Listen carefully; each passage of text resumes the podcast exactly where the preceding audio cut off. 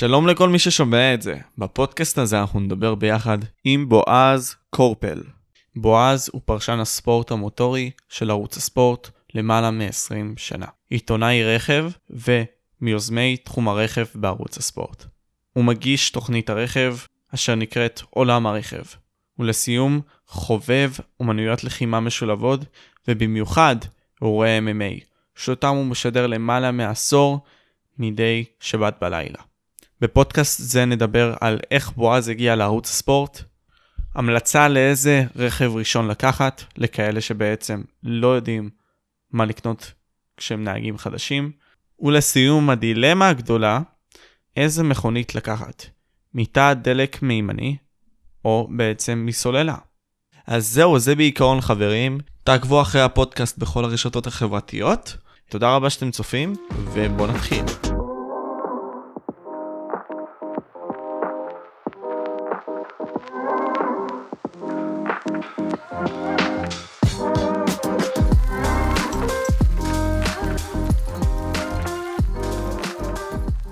חברים, בלי יותר מדי לבוא ולהגיד דברים, אני רוצה לבוא ולהציג לכם את בועז.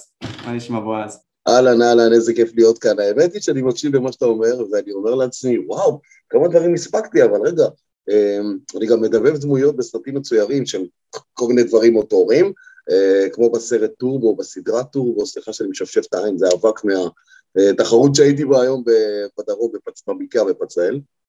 אה, גם פודקאסט שנקרא פורמולה עברית, למי שאוהב פורמולה 1, אז יש פודקאסט שאני מתארח אצל עמיתי פוקמן, ובפייסבוק הוא נקרא פורמולה עברית, אנחנו מדברים שם על פורמולה אחת, וכן, עוד כל מיני דברים פה ושם, אבל בסך הכל כל הדברים שלי קשורים, כל החיים שלי קשורים איכשהו בגלגלים, מכוניות ועוד כל מיני דברים כאלה. אז קודם כל, אה, שאלה לגבי זה, אתה יודע, אני עכשיו רוצה בעתיד, מקווה לעסוק בכל העניין הזה של להיות עיתונאי.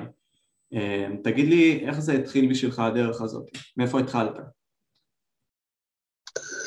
מה שיש היום שונה ממה שהיה בעבר. זה לא שזה היה יותר קל אז והיום פחות, או, או להפך, זה לא, אלא פשוט שתי דרכים שונות.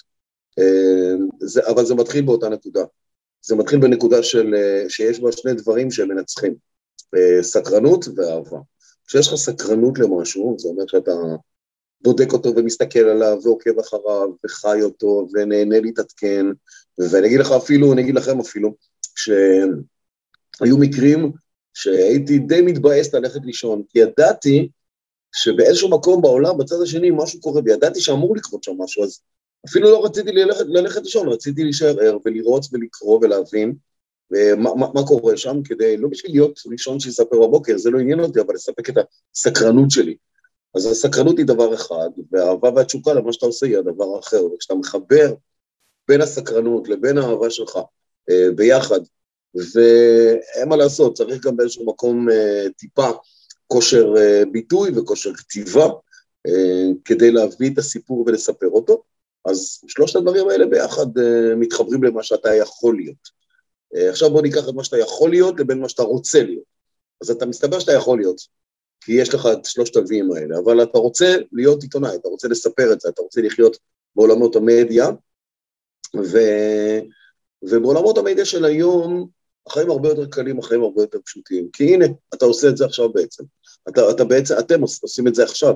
אה, אתם מראיינים אותי אה, על תקן של דמות מסוימת, של מישהו שיכולתם מחר לראיין פוליטיקאי, חבר כנסת, דמות מוניציפלית, ספורטאי, אה, או כל אדם אחר, מוכר כך או מוכר אחרת, ובעצם לשאול את השאלות, להיכנס איתו לדיונים, להבין, לסכם את הדבר הזה, כי המשמעות של, ה, של המקצוע היא לא רק בדיון הזה עכשיו שמתקיים פה כשיחה נחמדה בין קולגות, חברים, אנשי מקצוע וכאלה שיש להם אינטרס משותף. מה יקרה שהמצלמות ייסגרו? האם אתם תיקחו את השיחה הזאת ותתמצתו אותה למשהו שממנו יהיה איזה מסר ואותו תלכו ותספרו? אז התשובה היא או כן או לא. אם התשובה היא לא, אז יישאר ברמה הזאת של השיחה הזאת והווידאו, ומי שיראה יראה, ואהלן אהלן, ואתם ואני, וזה נורא נחמד, והנה הסיפור שלי, ו...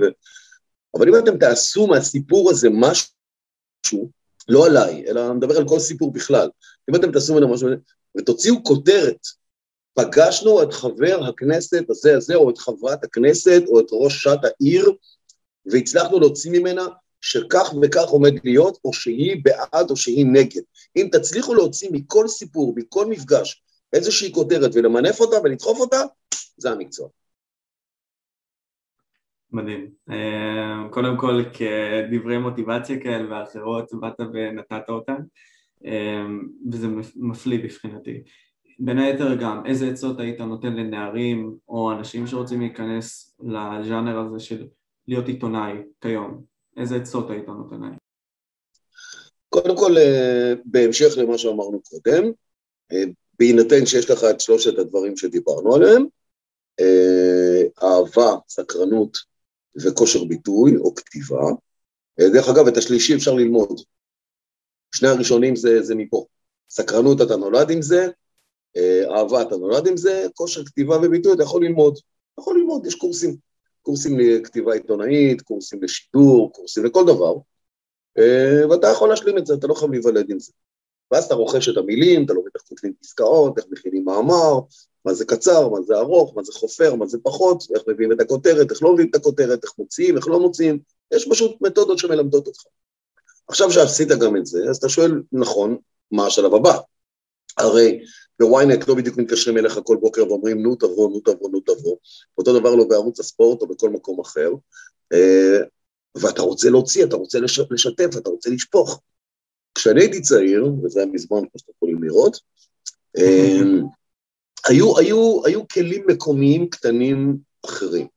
זה עיתון של בית ספר, זה מקומון, זה כל מיני דברים כאלה שאתה אומר, אתה ניגש למי שאתה ניגש, ואתה תקשיבו, יש לי ידע עצום בדבר הזה, יש לי קהילה של קוראים שאני יכול לרתק אותם ולספר להם, תנו לי הזדמנות, תנו לי במה, תנו לי 200 מילה, תנו לי 300 מילה לכתוב פעם בשבוע, פעם בשבועיים. ובואו נראה איך זה עובד. וכמובן שברשתות החברתיות זה הכלי הכי קל, אה, כמו שאנחנו עושים עכשיו, פותחים דף, אה, מתחילים לשפוך פנימה תוכן, מידע לא חסר ברשת, אלא שלהעתיק ולהביא זה לא מספיק, צריך לתת את הפרשנות שלך פנימה, את הדעה שלך פנימה, שאני אומר שלך זה שלך ושלך, אותו דבר, להביא את, ה, את האישי שלכם לתוך הסיפור הזה ולהגיד, אני מאמין לזה, אני לא מאמין לזה, אני חושב שזה נכון, אני חושב שזה לא נכון, א', ב', ג', ד', ולסכם את זה עם איזה משהו שישאיר בראש של מי שקורא אתכם או רואה אתכם איזושהי מחשבה. וואלה, מה קראתי פה?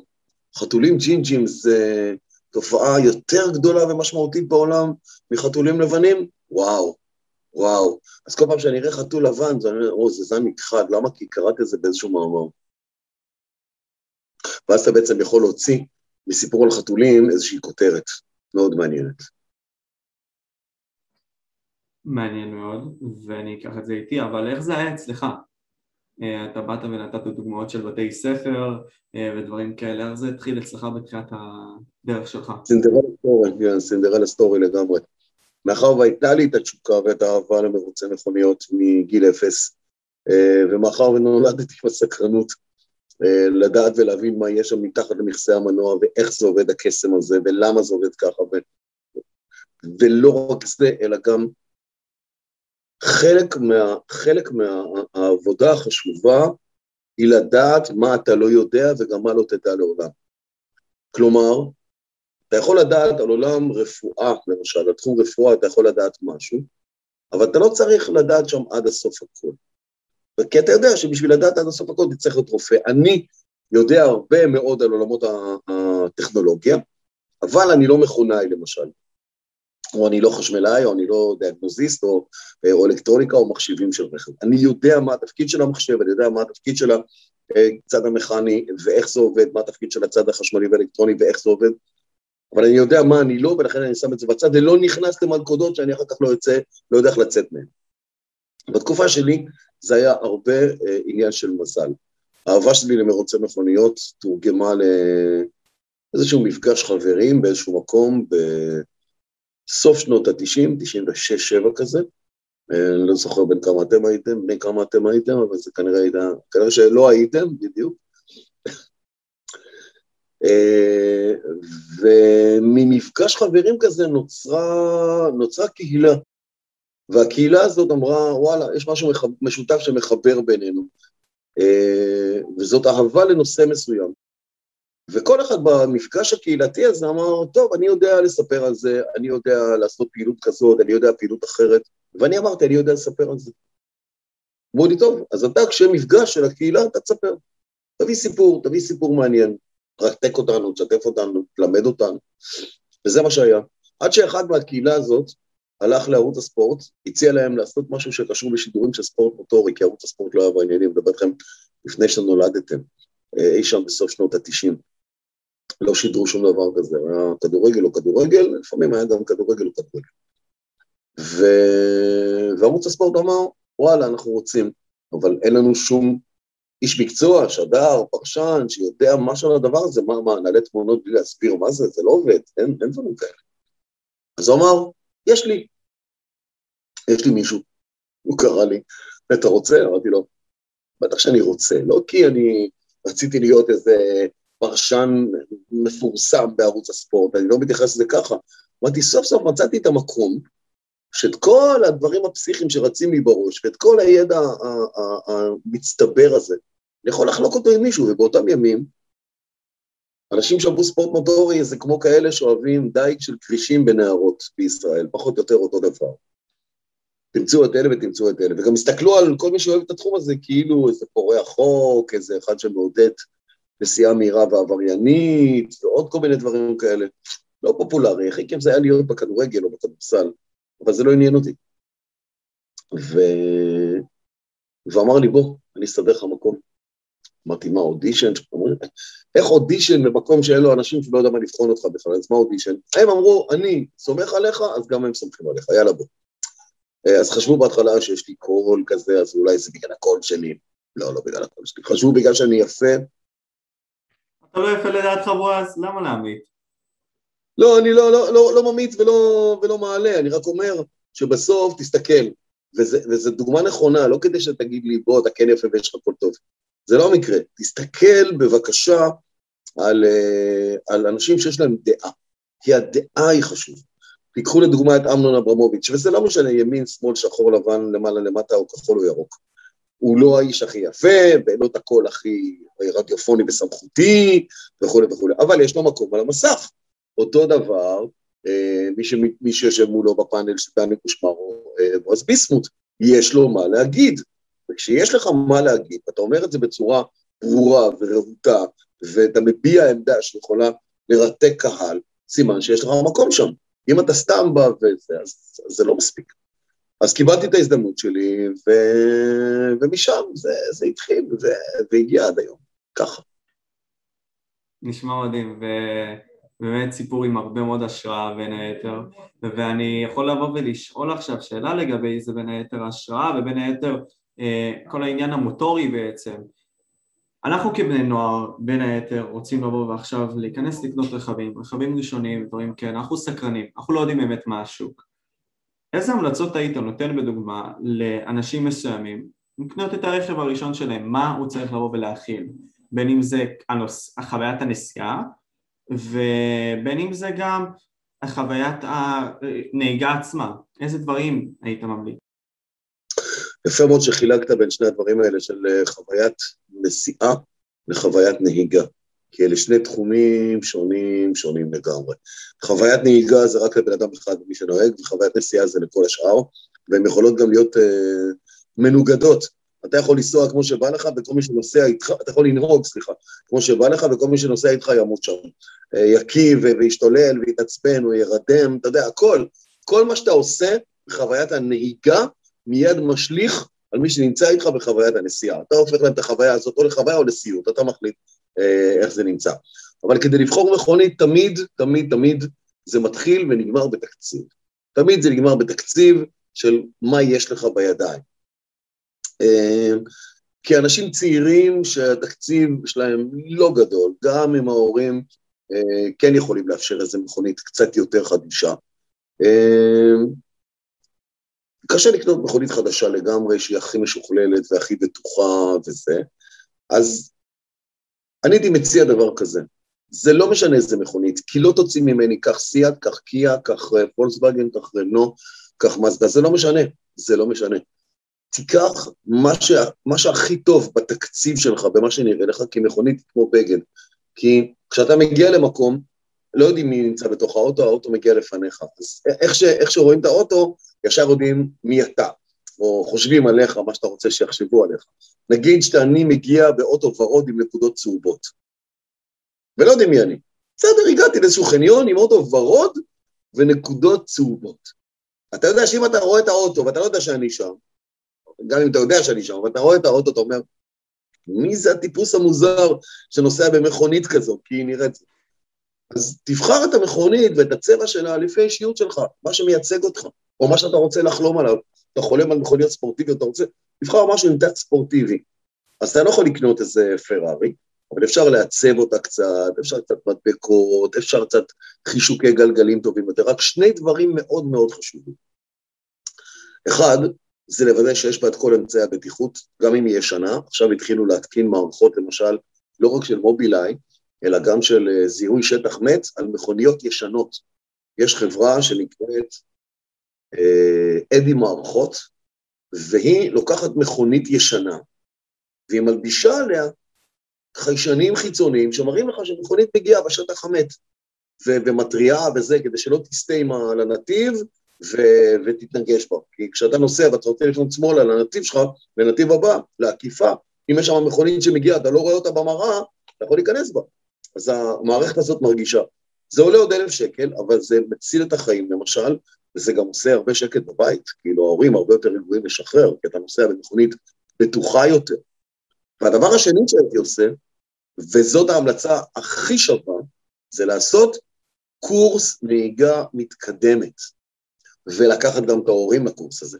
כי את הקורס נהיגה מתקדמת עושים על האוטו שלך, לא על מכונית פורמולה. יש בתי ספר לנהיגה מתקדמת בארץ, שמלמדים אותך איך להימנע מלהיכנס למצבים מסוכנים, ואם חס וחלילה נכנסת, איך לצאת מהמצבים המסוכנים האלה. ירידה ועלייה משוליים, כתם שמן, חפץ שנמצא על הכביש. תקשיבו, אני רואה דברים על הכביש, אני עושה את זה 30-40 אלף בשנה, אני רואה דברים שאני אומר, אלוהים ישמור, זה, זה מטורף, זה מפחיד. אה, אני נוסע, 80, הכל בסדר. פתאום מהמכונית שנוסעת לפניי נשמט ארגז. עכשיו, אני לא יודע מה יש בתוך הארגז, יכול להיות שהוא סתם ארגז קרטון ריק, ואם דרסתי אותו אז לא קרה כלום, אבל יכול להיות שיש שם משהו אחר, קשה, כבד, שאם אני עולה עליו, בום, זה מרסק לי את האוטו וגומר אותי.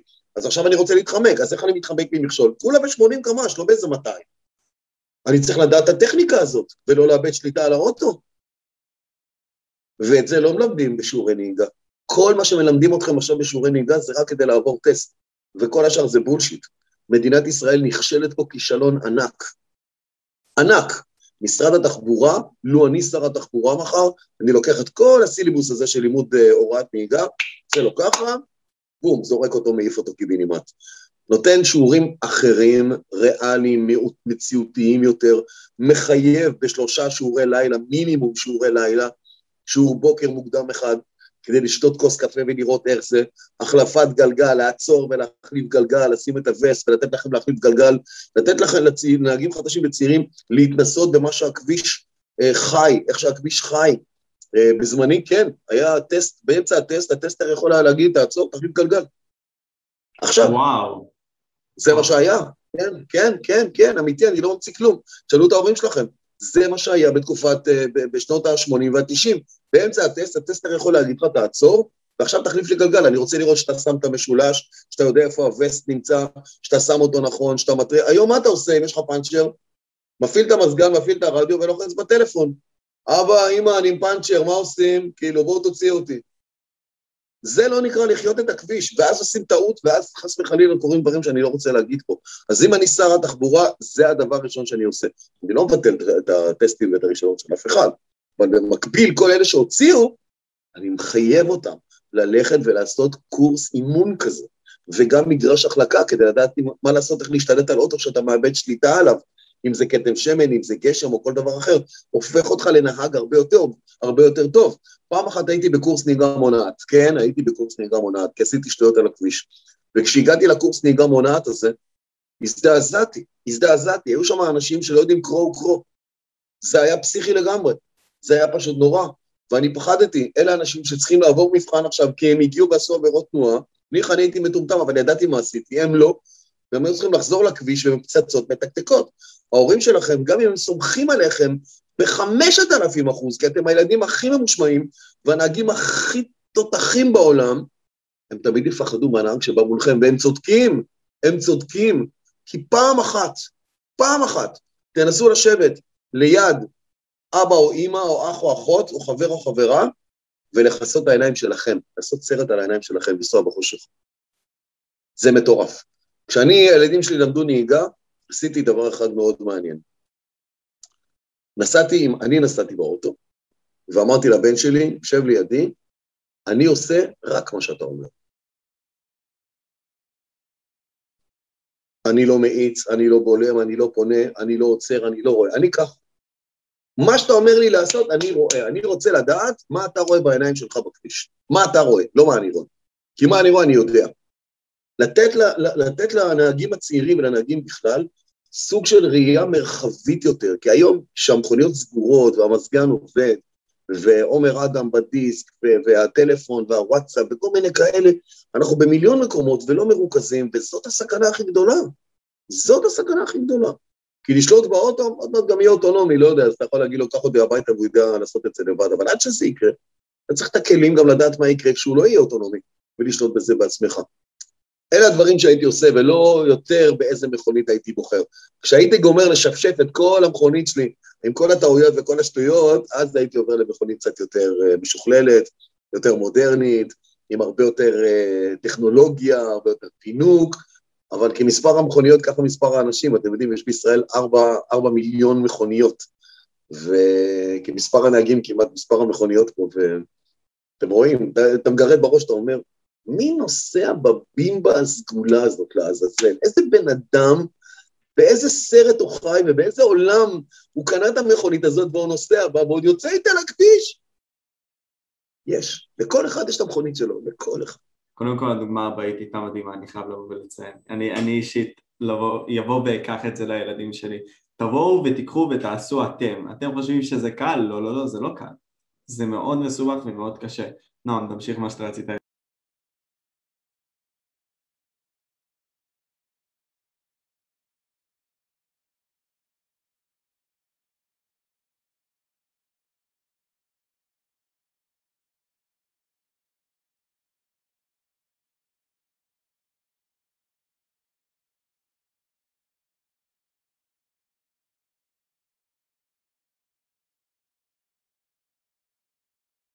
תראו, אה, זה מתחלק בין רצון של מורה נהיגה להתפרנס ולעבוד, כי אם הוא, אין לו את האחריות עליך, כמו אבא שלך ואימא שלך, אה, אבל יש לו אחריות מסוימת להעביר אותך, כמו בצבא, אתם תגיעו לצבא, יהיו לכם מפקדים, ייתנו לכם נשק, ילמדו אתכם, יאמנו אתכם, ישימו אתכם במצבים לא רגילים, שאתם לא מהיום-יום, כדי לבחון אתכם אתם צריכים לעמוד בכל מיני משימות, ודי, אין פה עכשיו את מי לשאול ועל מי להישען, אתם צריכים לעשות את זה.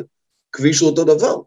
אבל הוא צריך להתפרנס, והוא צריך ללמד אותך, וסמן וי, לימדתי אותך, אתה יודע, עברת את המבחן, שלום ותודה. מבחינתי המבחן הוא המינימום, הוא לא המקסימום, המבחן הוא המינימום, אוקיי? כדי להעביר אותך בגרות מספיק 60, אבל המורה שלך בשביל הכבוד שלו רוצה שתוציא 100, כי זה הכבוד שלו, לא רק שלך. אתה מבין את זה? ההוא בטסט לא מקבל עכשיו 60, עברת 60 או עברת 100, עברת, עברת, לא עברת, לא עברת, זה הכול. אם עברת הוא מאושר, אם לא, הוא יריב עם אבא שלך, כאילו שהוא עכשיו סחט ממך עוד שיעורים, למה אתה צריך לשלם לו עוד כסף. אני מדבר על מצב של המדינה, מה המדינה רוצה. המדינה רוצה שהאזרחים שלה ייסעו במכוניות בטוחות, יצייתו לחוקים, ברוב המקרים, כאילו אחרת לא יבואו אה, קנסות, ו... ו... ו... וחס וחלילה שלא יהיו תאונות ו... ופצועים ומתים. זה מה שהמדינה רוצה. אז בשביל שהמדינה תקבל את מה שהיא רוצה, היא צריכה לעשות משהו כדי שזה יקרה. והמשהו שהיא עושה לטעמי באופן אישי לא מספיק, וכשדיברת עכשיו על, אה, כשדיברנו בתחילת השיחה על איזשהו אינסנטיב עיתונאי, אז כן, אני הולך עכשיו, בעוד כמה ימים, לאותה חברה שהמציאה את המערכת הזאת, שמונעת אה, אה, סטייה מהנתיב, אם יש שם מכונית שאתה לא רואה אותה בעיניים או במראה, ולצרוח על משרד התחבורה, ולצרוח על משרד האוצר, ועל הממונה על הביטוח, ולהגיד לחברות הביטוח המרושעות והחמדניות, אם אתם תשימו, אם המערכת עולה אלף שקל, אם אני אעשה תאונה, אתם תשלמו לי מלא כסף על התאונה הזאת. שימו אלף שקל, תעזרו לי לקנות את זה, להפוך את המכונית שלי ליותר בטוחה, וככה אני אמשיך לשלם לכם את הביטוח, אבל אני לא אעשה תאונות, זה בכלל לטובתכם, כאילו אתם, זה בעולם הזוי לגמרי.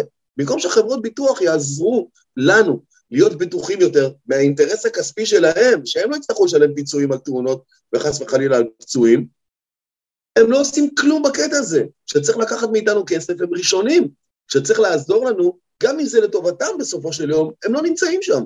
וזה מחרפן אותי, וזה מחרפן אותי עוד יותר באופנועים, כי יש חליפות כאלה שמתנפחות, כשאופנוען מתרסק מהאופנוע שלו ונופל, זה מתנפח כמו בלון, וזה מציל את החיים שלו, וזה עולה 3,000 שקל. עכשיו, אם אותו אופנוען, חס וחלילה, אני לא אומר נהרג, נפצע בצוואר במטה והופך להיות משותק, המשפחה שלו גמרה את הקריירה.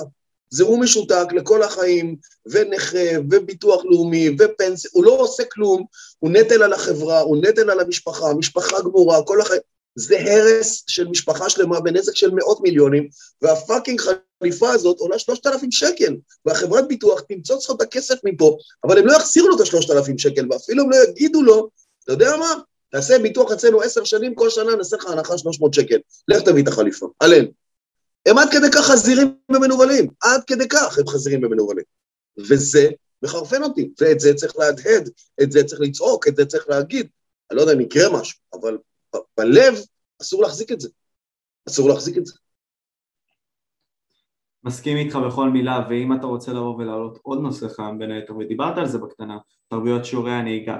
שיעורי הנהיגה בארץ, אה, לדעתי גם, הם פשוט זוועה בהרבה מאוד מהמקרים, היחס נורא גם, כשאתה נכנס לטסטר עצמו, הטסטר מתייחס אליך כאל זבל, בין היתר כשאתה בא ונכנס שם, לפחות זה מהחוויות האישיות שלי. אה, איזה דברים אתה יכול לבוא ולהוסיף על התרבות הזאת, על הדבר הזה, מהעיניים שלך בכלל? אנחנו ממהרים לשפוט, אנחנו ממהרים אה, לחרוץ, אנחנו לא ממש סופרים ולא ממש מכבדים. אה, היה לי פעם סיפור שאני לא, לא אספר אותו פה, אבל זה היה באיזשהו אולפן טלוויזיה, נציגי משטרה וכולי, אה, שהוזמנתי ואמרתי משהו, וזה לא מצא חן ביניהם, ואמרו לי, וואלה, תקשיב, עכשיו אה, אנחנו נחפש אותך, כאילו, פתחת עלינו פה, אנחנו נחזיר לך. וואו. כן, בסדר, לא, יכול להיות שזה היה בבדיחות הדעת, לא, לא, לא השתכנעתי מזה, וגם לא, אתה יודע, אני לא מתרגש. גם אין לי הוכחה להגיד שזה נכון, ואין להם הוכחה להגיד שזה לא נכון. זה נשאר ביני לבין אותו בן אדם שדיבר איתי במסדרון. אבל באיזשהו מקום זה הוריד לי לגמרי את כל הקטע של לנסוע מהר. עכשיו, אני לא הסבתוש האולטימטיבית, פה, אני לא כזה, אין לי בגב חורים אה, לכנפיים של מהלך שאני זה, זה לא. אה, איפה שאפשר לנסוע אני נוסע, ואיפה שאפשר לנהוג אני נוהג, ואני נהנה מהנהיגה שלי, אני לעולם לא עובר על החוקים, בטח שלא באופן מודע, כי אני מוכר, מכיר את התפקיד שלי, אני מתארח אצלכם, כי, כי יצרתם איתי קשר מתוקף מי שאני. אני לא יכול לבוא פה ולהתרברב, אני נוסע 200 ואני נוסע 300, בחיים אני לא אעשה את זה, בטח שלא במודע, בטח שלא במדינה שזה אסור, במקומות אחרים בעולם שזה מותר, אני עושה את זה, במקומות אחרים בארץ שזה מותר, כמו מסלול, אני עושה את זה, אבל על הכביש הציבורי לא. ומה ש, שחסר פה ומה שצריך פה זה לנשום. חסר פה את הקטע הזה של לנשום. אני נוסע, אני יכול פה להשוויץ עם הבן שלי, אני באמת יכול להשוויץ פה עם הבן שלי. אה, אני נוסע עם הבן שלי באוטו, וזה לא משנה איזה שלו או שלי, ואני אני, אני מת עליו בקטע של כמה סבלנות יש לבן אדם. זה כאילו שהוא בכוונה מחכה שיעברו עוד מכוניות עד שהוא יצא מהצומת, כאילו אני אומר לו, בוא אחי, אפשר לצאת, הכל טוב, בוא נתקדם, כאילו. הוא אומר לי, אבא, תנשום, הכל בסדר. עוד מכונית, ובסוף, ובעצם לא בסוף, ובהתחלה, הוא צודק, הוא צודק. לא יקרה כלום אם אני אגיע עוד שתי דקות. גם ככה יש פה פאקים פקקים מפה עד סין. זה לא ישנה כלום. עוד דקה, פחות דקה. ובאיזשהו מקום, כשאתה עושה בסדר לטריטוריה הקטנה שלך, ואני לא רוצה להישמע איזה מורה זקנה שחופרת, אבל כשאתה באמת עושה את הבסדר, לא תהיה עכשיו כזה שמעביר סקיילות בכביש. תעשה את הבסדר שלך בקובייה שלך, ונועם יעשה את זה בקובייה שלו, והנה כבר יש לנו שתי קוביות, ואני בקובייה שלי, אנחנו כבר שלוש קוביות שעושות בסדר. יותר נחמד לנו, יותר נוח לנו. אני מאוד אוהב את השיחה הזאת ביניכם לביני, עכשיו תשאל למה. למה? למה אתה אוהב את השיחה הזאת? בגלל ההקשבה. בגלל ההקשבה, ובגלל ה- ה- היכולת שלכם להקשיב ו... ו- ולהפנים את מה שאני מנסה להעביר פה, ואפילו מסר אחד לקחת באופן אישי ואמרת וואלה, ואני אשליך את זה אפילו על הילדים שלי, שאני מן הסתם לא אכיר אותם, אתה יודע, ואתה יכול להגיד, שמעתי פעם ממישהו שזו טכניקה שיכולה לעבוד, כי אתה אף פעם בקצה לא יודע את מי אתה מציל, אתה אף פעם בקצה לא יודע על מי אתה משפיע, ולכן תעשה את מה שאתה יכול לעשות, וזה מה שחסר לנו, הקטע הזה של לנשום, לכבד אופנוענים בכביש ולא לנסות להעיף אותם, לכבד נהגים אחרים, ותמיד, תמיד, תמיד יהיה איזה מישהו שהוא קצת נודניק, לא יעזור, זה בתור בסופר, זה בתור במסעדה, זה בכדורי, תמיד יהיה איזה אחד נודניק. אז זוז הצידה, כשאתה, פוגש לזה, זוז הצידה, תגיד לו, הנה אחי, זה של בבריאות, תהנה. לא אתה ולא הוא, מה שנקרא, הכל בסדר, החיים לא השתנו פה ביג טיים. ויכול להיות, ויכול להיות, שטוב פוגש טוב, יוצא עוד יותר טוב. אז... עצה מדהימה, ובכללי דיברתי איתי על עכשיו על חיישנים בין היתר, ואני רוצה להתעסק על מקרה מסוים שהיה לפני מספר ימים בין היתר, אה, המקרה עם טסלה, אם שמעת עם הרכב שנכנס לתאונה. אה, קודם כל, לגבי הטכנולוגיה הזאת, עד כמה אתה חושב שייקח זמן עד שבין היתר נגיע לשלב שבאמת לא יצטרך להיות נהג? כי עכשיו לכאורה לא היה נהג, וזה מה שקרה, קרתה תאונה. אז האם אנחנו מספיק מפותחים טכנולוגית בשביל להוציא את זה עוד כמה שנים? קודם כל אנחנו כבר נמצאים, שאלה מצוינת, לדעתי אנחנו כבר נמצאים בשלב הזה. זה לא קורה כי יש יותר מדי סימני שאלה ויותר מדי חששות לאפשר לדבר הזה לקרות. אה, אני מזכיר לך שכשאתה טס במטוס מישראל ללוס אנג'לס למשל, טיסה של 15-16 שעות, מה נראה לך? שהטייס יושב ככה? 15 שעות? מי המציא את הטייס האוטומטי אם לא הטייס האמיתי? הוא המציא את הטייס האוטומטי. הוא לוחץ על הכפתורים, המחשבים לוקחים שליטה על המטוס, אבל הוא יושב שם, הוא אפילו יכול לנמנם. הקברניט משנה משגיח, אחר כך הקברניט משנה מנמנם, הוא הולך לעשות פיפי, והוא מעיר אותו, ואז הוא משגיח. כזה. לעולם, לעולם, לעולם לא יהיה מצב שמכונית או כלי תחבורה ייסע ולא יהיה מישהו שמשגיח, אלא אם זה על נתיב אחד לא חזור, כמו בטרמינלים, בשדות תעופה. אם נחתת פעם במדריד או בציריך או כל מיני מקומות כאלה, אתה יורד, יוצא, יש רכבת שלוקחת אותך על פס, אין שם נהג, אין שם כלום, רק הייתי בת הערים, אתה שומע כל מיני כאלה קולות, וזה לוקח אותך קדימה אחורה, ואין נהג ואין כלום. אבל זה לא צריך, כי זו מנהרה אחת, והנסיעה בה היא לכיוון אחד, והכל בסדר. אין צ'אנס אם מישהו יבוא מהצד הנגדי, אז אתה גם לא צריך נהג. יש חיישנים שהרכבת סוגרת אז היא מרגישה ונעצרת, ואז היא פותחת ומדעת שהיא צריכה להמשיך. בכביש מכוניות צריכות להיות מחוברות, זה שתי טכנולוגיות שנקראות V2V ו-V2X. ב-V2V אה, זה נקרא vehicle to vehicle, מכונית למכונית. אה, המכוניות כמו נמלים, איך נמלים מסתדרות כשהן אה, בונות את הקן ואחר כך גם מתחזקות? בצוותים. נכון, אבל הן לא מדברות ממש. הן לא יושבות בערב בהמבורגר ואוכלות, ולא מסכמות עניינים, ולא שולחות וואטסאפ. יש ביניהם איזה קודים כאלה, אתה רואה אותם פוגשות אחת את השנייה, ככה אה, נוגעות זו בזו, ומעבירות מסרים ועוברות הלאה, והכל מסודר ושקט. ככה מכוניות צריכות להיות, להעלות את כל המידע שהן אוגרות לענן, וזה קורה כבר היום, ומהענן מכוניות אחרות יומקות את המידע הזה ומתנהגות.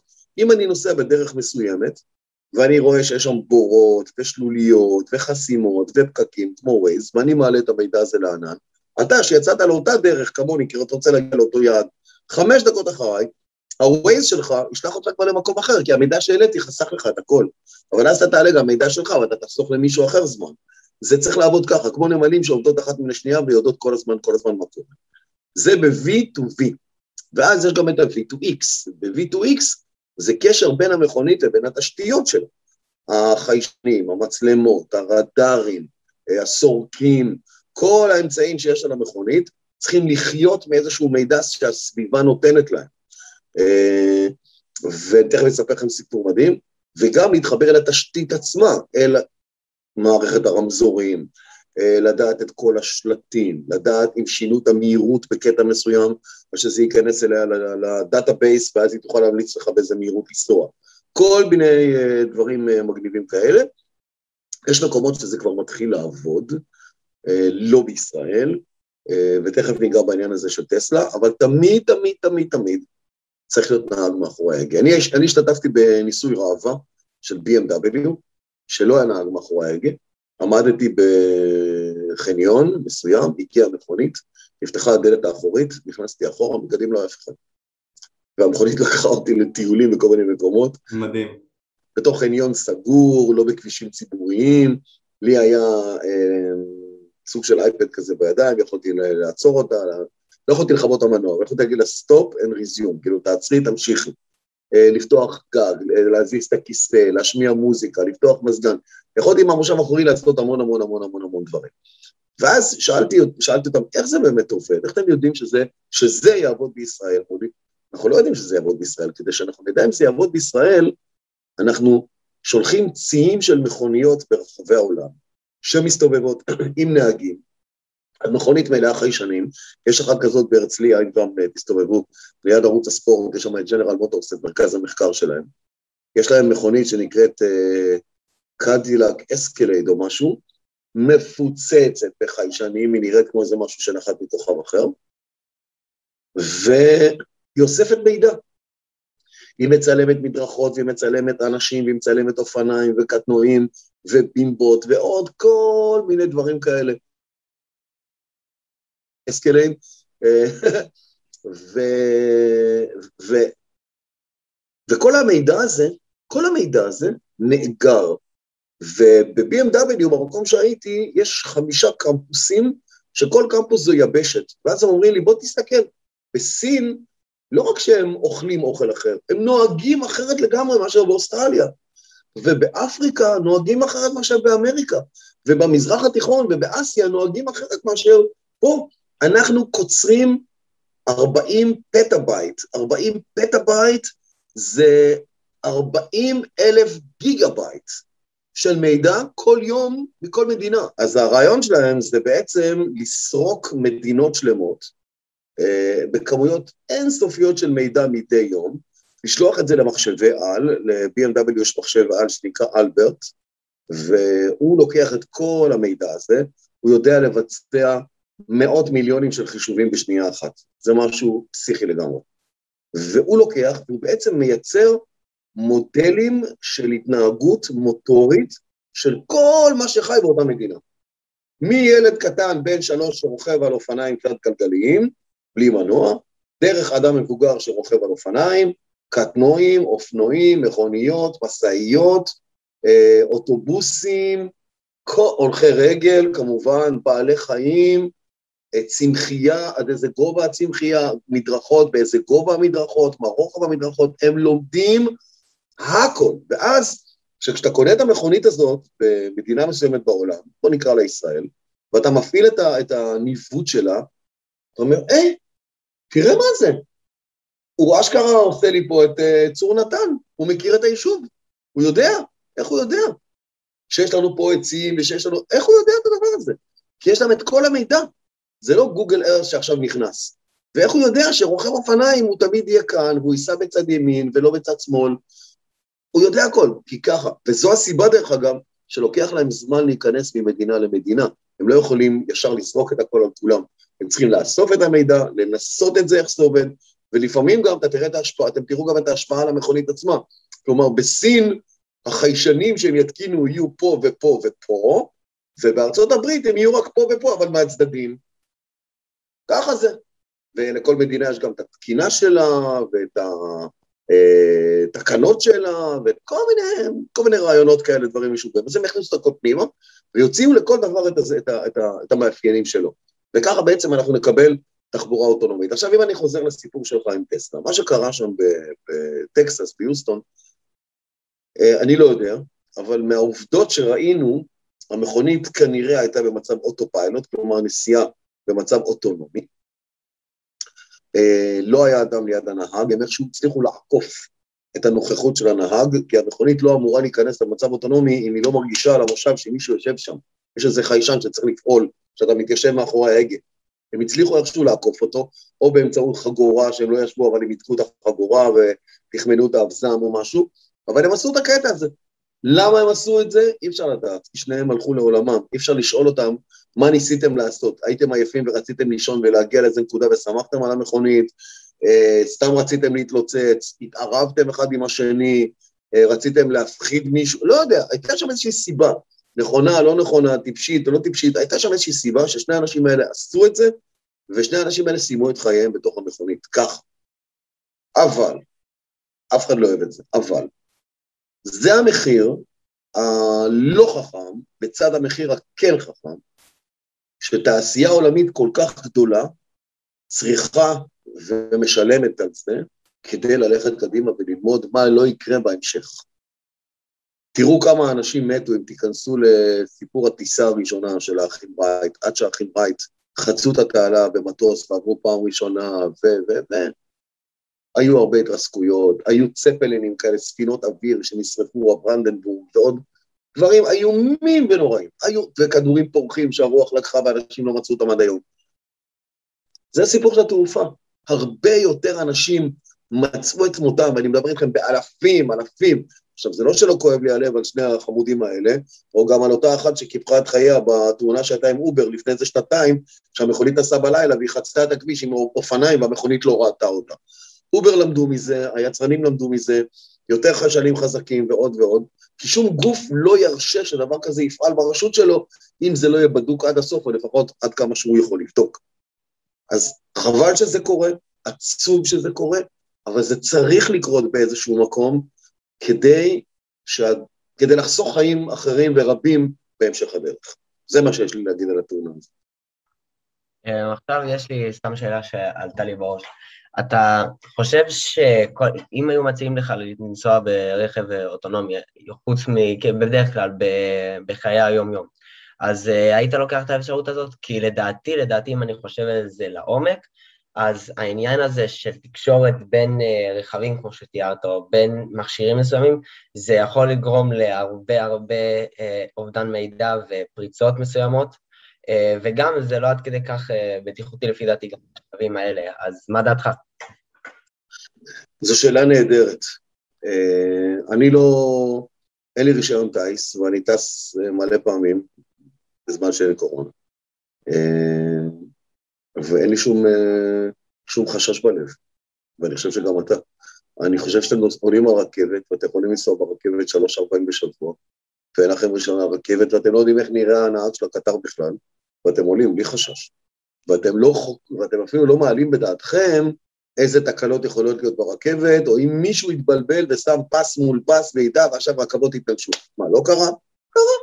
אבל אתה לא חושב על זה, כי אתה אומר, למה, למה אתה לא חושב על זה?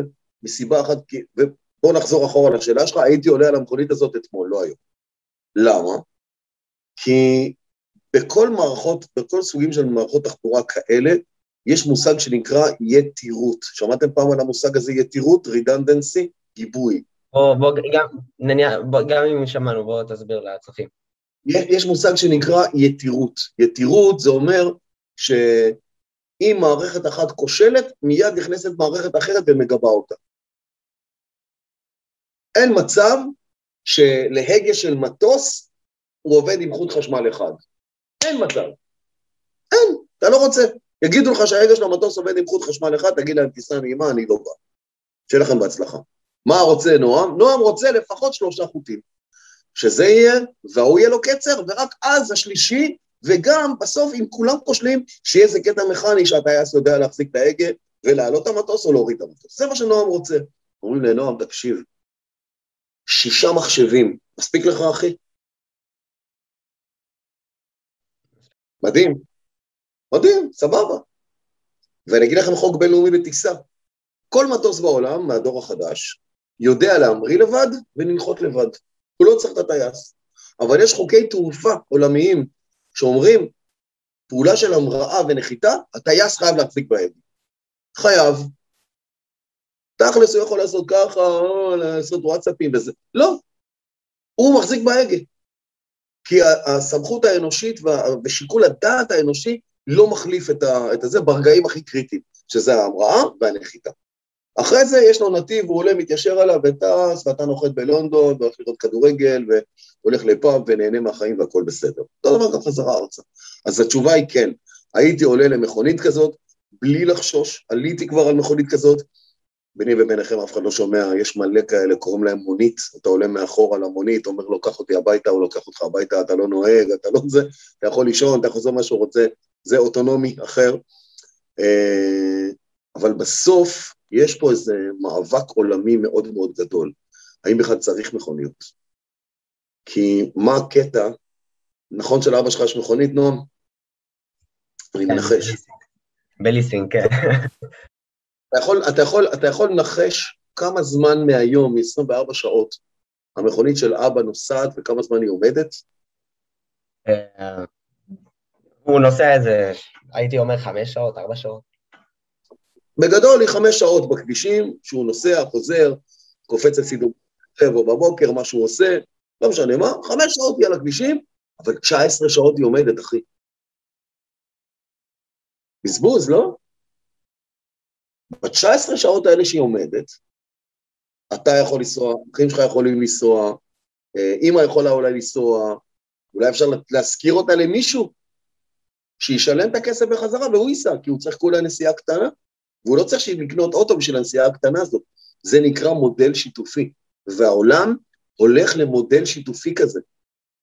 לא תהיה בעתיד הלא רחוק, כשאתם תהיו בני 30, לא תהיה בעלות על מכונית. אם אתה משוגע ורוצה איזה פרארי או איזה פורשה משוגעת כזאת נחמדה. בגדול, המכונית כמו שיש לאבא מליסינג, שזה בית עבודה, עבודה בית ועוד כמה סידורים, או בסוף שבוע אה, לעניינים של המשפחה, סבבה. אבל רוב הזמן היא עומדת, אחי, ומורידים לו 3,000, 4,000, 5,000 שקל בחודש. עכשיו אתה בא לאבא, אתה אומר לו, תגיד אבא, אתה נוסע חמש שעות ביום, תכלס, אם היית משכיר מכונית, או נוסע באוטובוס הזה, היה עולה לך 500 שקל בחודש. אבא, קוראים אותך ב-3,000 שקל לחודש. זה כמעט 40 אלף שקל בשנה. זה 4 מיליון, חצי מיליון שקל בעשר שנים, זה כאילו מטורף. ואתה עושה פקקים, ואתה לא מגיע, וכן מגיע, לא יודע. זאת החשיבה, זה המודל. אחד הדברים היפים שאנחנו הולכים לראות בנושא של הסעת המונים, בשיתופיות וזה, יהיה באולימפיאדה. אה, טויוטה היא הספונסר הגדול של אולימפיאדת טוקיו, כל הכפר האולימפי שכבר מתוכנן אפילו להסעות של אה, ספורטאים פראלימפיים, הנכים, עם נגישות לכיסאות, למדרגות נמוכות כאלה שיורדות ואנשים יכולים לעלות לאוטו. טויוטה בנו עיר מדהימה בכפר האולימפי בטוקיו, וברגע שהאולימפיאדה תסתיים, בום, כמו עכביש, כמו רשת של קורי עכביש, כל זה יתפשט לכל מקום בעולם, ואתם תראו את זה גם כאן.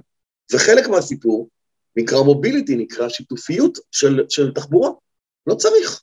לא צריך להחזיק פרה בשביל כוס חלב. אתה יכול ללכת לסופר, לקנות שקית שוקו וגמרת. אוי, מדהים. אה, אבל מבחינת אה, מודל הליסינג, אתה דיברת על זה בין היתר, אתה חושב שבאמת אנחנו צועדים לזה? זה העתיד, לבוא ולעשות ליסינג לכל דבר? מבחינת הרכבים כמובן. תראה, זה, זאת שאלה באמת טובה.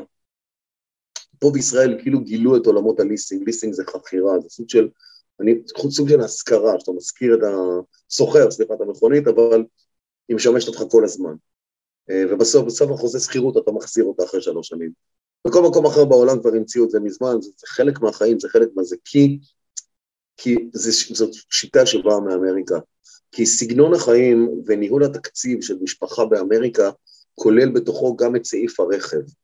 ואם המכונית, ובאמריקה המכוניות לא יקרות, זה לא כמו פה שהמדינה קורעת אותנו באיזה מאה אחוז על כל אוטו. ועדיין, באמריקה, המשפחה האמריקאית סופרת כל דולר. כמה הוצאנו החודש על דלק, כמה על טיפול, כמה על זה, כמה האוטו עלה, כמה על ליסינג.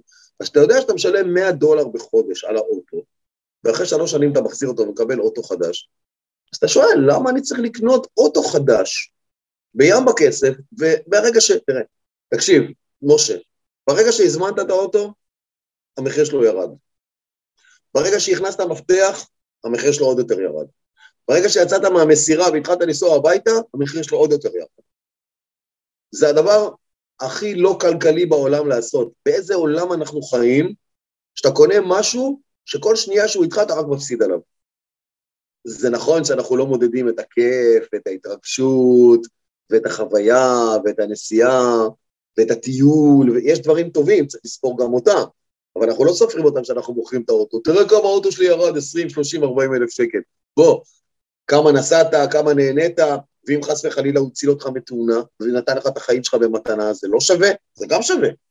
אז אנחנו ישראלים, אנחנו כל הזמן דרך, דרך השקל מסתכלים כמה שקלים לקחו לנו וכמה עשו לנו ואיפה דפקו אותנו ולא דפקו אותנו. צריך להסתכל על החיים באיזה קטע אחר. האמריקאים מנהלים את המשפחה שלהם בתקציב, ומה שעושה משפחה אמריקאית ממוצעת, אני לא יודע מה קורה בישראל כי אני לא משפחה ממוצעת, אבל מה שעושה משפחה אמריקאית ממוצעת זה כשמשהו נכנס, משהו יוצא. אתה לא יכול להכניס לי עכשיו, יאללה, בוא, בוא נביא מכונית חדשה. אין מאיפה. משהו צריך לצאת כדי שמכונית חדשה תיכנס. אז בוא נביא את זה במנות קטנות, וזה המודל של הליסינג. אה, בין היתר, אה, דיברת איתנו על בין היתר תרבות הארץ ודברים כאלה, אז מאוד מעניין אותי לבוא ולדבר על טסלה. אה, ובין היתר פשוט כל הדבר החדשני והיפה הזה נראה לנו מדהים. כל הנסיעות בשתי שניות הוא יכול לעבור מ-80 קמ"ש וזה מטורף, אתה לא יכול לתפוס את זה בראש שלך, המודלים האלה. למה בארץ זה בינתיים לא משהו חזק? משהו קורה בישראל, זה מתחיל בתקופה שלפני שנולדתם, וזה מתחיל להשתחרר עכשיו. בתקופה שלפני שנולדתם, מכונית נחשבה למוצר מותרות. אתם יודעים מה זה מוצר מותרות, נכון? תסביר את זה לצופים בכל מקרה. עדיין. מותרות זה אומר שזה מיותר. לא חייב, זה מותרות. זה מה שזה מכונית. פעם, לא היום. היום אתה אומר, אין בית בלי מכונית, אין דבר כזה. זה כמו שאני אגיד לכם, שטלפון סלולרי היה מותרות. בדיוק, זה הפרצוף שלך, באיזה עולם טלפון סלולרי זה? כן. החיים זה בסלולר, מה, אתה, אתה אמיתי? כן. ההורים שלכם, וגם אני, לא נולדנו עם סלולר. לא. אבל אתם נולדתם לתוך סלולר, נראה לכם הכי טבעי שצריך להחזיק סלולרי ביד, ולשלוח הודעות, ולתקשר, ולדעת מה קורה, וכל הפגישות, והלימודים, והחברים, והחיים, כל החיים זה בטלפון. פעם זה לא היה ככה. בשבילנו זה היה מותרות, היה קם עם טלפון רגיל, היינו מתקשרים. ואם לא, היה סבבה, לא צריך, הלוואי היום. אז המודל הזה משתנה של התפיסת חיים, ומכונית היום היא כבר לא מותרות. מכונית היא חלק מה, מהכלי שאנחנו צריכים לחיות איתו בתוך הבית. בטויוטה מסתכלים על זה בכלל בקטע אחר לגמרי, הם הציגו, אה, הם הציגו מודל בתערוכת האלקטרוניקה CES לפני שנתיים, שהמכונית היא בעצם חלק מהמשפחה, לא רק מכונית.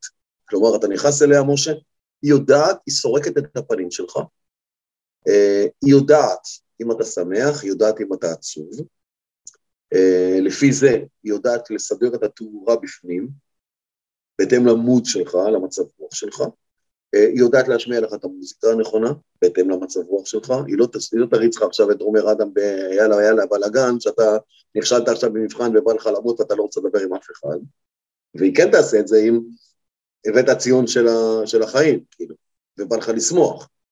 אה, היא מקושרת הביתה, היא מכונית מקושרת, היא יודעת אה, מתי החלב נגמר לפי התוקף, היא אומרת לך מחר החלב ייגמר, שנעבור עכשיו דרך הסופר כי הוא במבצע ונביא עכשיו חלב או לא, אתה מחליט. וואו.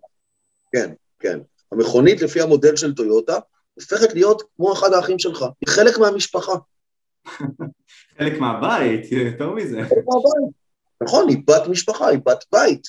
היא תורמת את החלק שלה לבית. הסוללות שלה, כשיש הפסקת חשמל, מזינות את הבית בחשמל.